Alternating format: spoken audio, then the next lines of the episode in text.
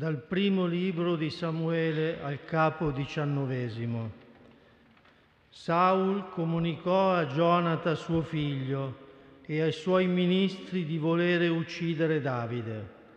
Ma Gionata, figlio di Saul, nutriva grande affetto per Davide.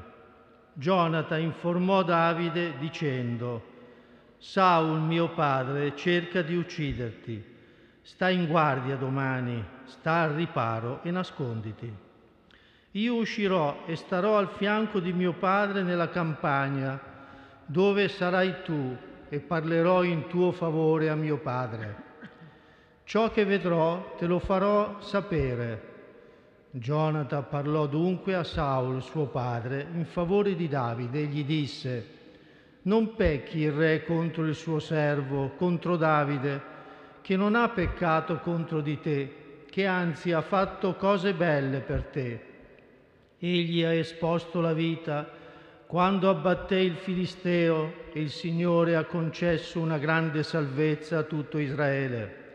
Hai visto e hai gioito. Dunque, perché pecchi contro un innocente uccidendo Davide senza motivo? Saul ascoltò la voce di Gionata e giurò, per la vita del Signore non morirà. Gionata chiamò Davide e gli riferì questo colloquio. Poi Gionata introdusse presso Saul Davide, che rimase alla sua presenza come prima. È parola di Dio.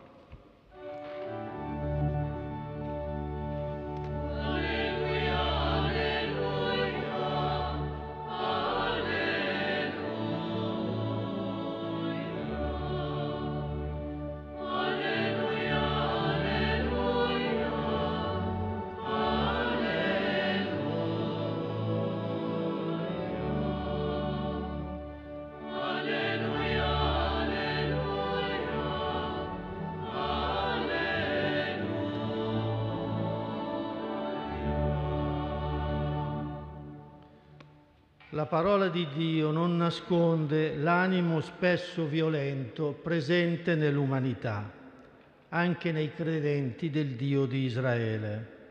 Anzi, a volte nelle pagine della Bibbia si affaccia persino un'immagine violenta di Dio che difende il suo popolo e combatte contro il male e l'ingiustizia.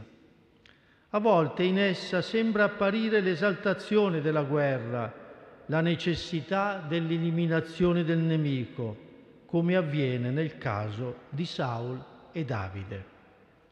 Ci sono pagine che sembrano mettere in discussione la convinzione che il Dio di Israele, di Gesù Cristo, sia un Dio della pace.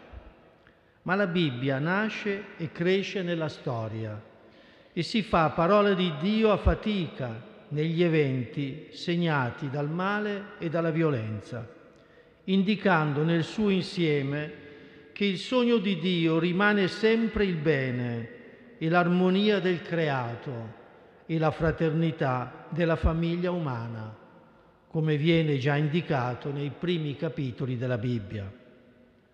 Ma quanti canti di guerra e di vittoria si sono succeduti nella storia quanta rivalità è nata e cresciuta intorno all'abilità di eliminare il nemico, all'esaltazione e all'uso delle armi più sofisticate. Saul e Davide si confrontano come due guerrieri, quasi incapaci di vivere insieme, pur essendo parte di un unico popolo che si avviava a trovare unità tra tribù e gruppi differenti. Per loro le donne di Israele avevano cantato Saul ha ucciso i suoi mille, Davide i suoi diecimila. Eppure la necessità della vittoria e di mostrare la propria forza fa perdere sempre l'interesse per l'unità e la pacifica convivenza, come vediamo in ogni conflitto. La rivalità la gelosia per la forza altrui, anche quando si esprime nella violenza, attraversa la storia e i cuori. E non si tratta solo delle guerre che si scatenano tra popoli, gruppi, paesi, ma anche di quei sentimenti che rendono spesso violenti, che fanno nascere rivalità e divisioni, che inducono al disprezzo e oscurano l'umanità che c'è in ogni donna e in ogni uomo. Si diventa violenti perché non si sa più vedere nel volto e negli occhi dell'altro l'essere umano, magari il bambino, l'anziano, il malato. Tutto nella violenza oscura l'umanità. Così si vede in tutti solo il nemico, il rivale da vincere. In questo racconto, che sembra condurre inevitabilmente alla morte, la narrazione biblica parla con un tono di umanità dell'amicizia di Jonathan, figlio di Saul, per Davide. Solo l'amicizia, che va al di là del rapporto di sangue della comune origine. Saul e Davide infatti appartenevano a due diverse tribù. Questa amicizia impedisce alla rivalità e alla gelosia di trasformarsi in violenza, di vedere nell'altro il nemico da sconfiggere. Così Saul risparmia Davide. Ma in seguito anche Davide risparmierà la vita di Saul quando avrebbe potuto ucciderlo. L'amicizia sana le ferite, guarisce dal rancore, dall'odio, disarma i cuori dei violenti. Nella Bibbia trova, troviamo altre volte questo paradigma della relazione amicale come fonte di pacifica convivenza Abramo, chiamato amico di Dio, si separò pacificamente dal fratello Lot e strinse un'alleanza con Abimelech, re straniero e possibile avversario. Giacobbe, attraverso la generosità del dono, fermò un imminente conflitto con il fratello Esaù. Gesù chiama i suoi discepoli amici e non più servi per indicare quel legame profondo che stabilisce con loro. Amico, egli chiamò anche Giuda nel momento in cui stava per tradirlo, quasi per risvegliare in lui con quella parola, quella relazione che anche Giuda aveva vissuto con lui. L'amicizia di Jonathan per Davide rimane come un segno di umanità in un mondo di guerre e di rivalità come anche il nostro. Dio vuole indicarci una via di uscita da uno spirito di inimicizia che sembra rendere impossibile un esito diverso dalla violenza nel rapporto tra individui e fra popoli.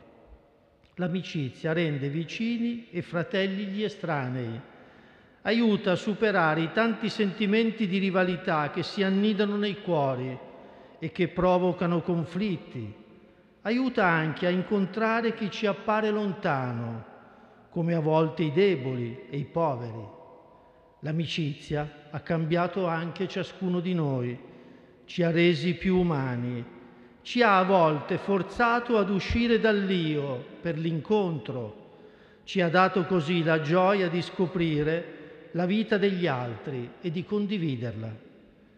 La parola di Dio ci rivela nell'amicizia la forza del suo amore, quella comunione di amore che è Dio stesso e che abbiamo celebrato nella festa della Santissima Trinità, comunione di amore che si dona a noi per renderci vicini a Lui, seme di unità che trasfigura la nostra umanità, rendendoci capaci di amare con gratuità e larghezza lasciando da parte ogni spirito di vendetta e di inimicizia.